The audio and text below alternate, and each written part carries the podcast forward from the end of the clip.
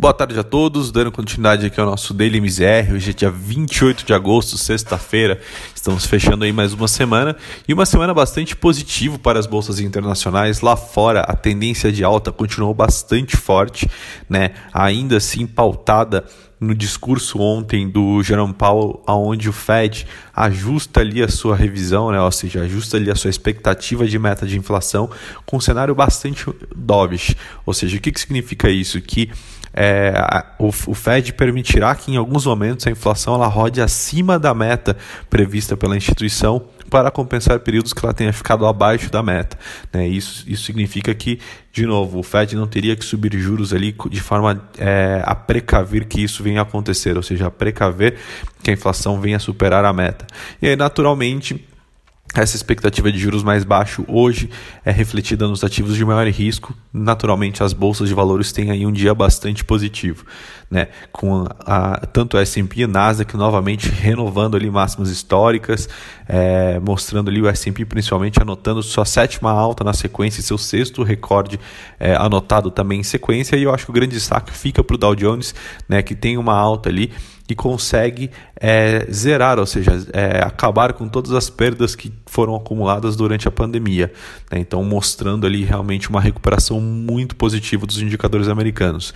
Dow Jones hoje fechou em alta de 0,57, S&P avançando 0,67 e o Nasdaq né, anotando ali também um ganho de 0,60. Os dois últimos indicadores como a gente já disse, é, renovando ali suas máximas históricas.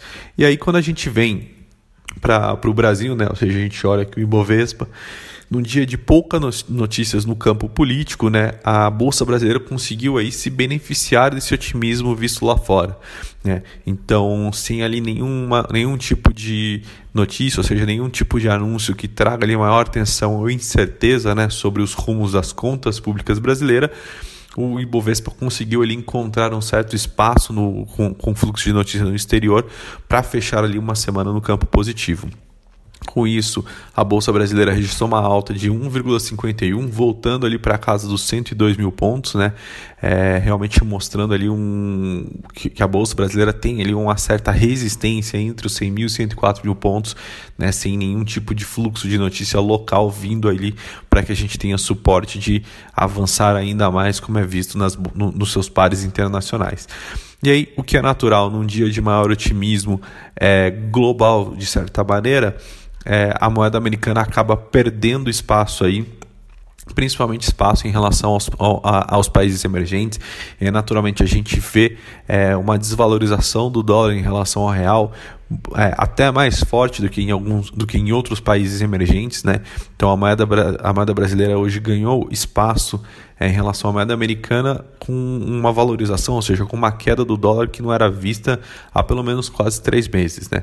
E aí com isso a, o dólar hoje ele fechou em queda de 2,93 e aí o, o cotado ali a R$ 5,41. Então novamente a gente volta a ficar ali abaixo da marca dos R$ 5,50, né? Então então voltando ali a começar esse, a, a observar esse dólar embicando um pouco mais, mais para baixo. Lembrando que não basta só o internacional é, muito mais otimista também, o dólar ali tem muita influência também da política local, principalmente né, quando a gente vê o um investidor é, brasileiro fazendo muito uso da moeda americana como hedge. Então vale a pena continuar acompanhando aí o desempenho do dólar ao longo dos últimos, é, do, desculpa, dos próximos dias.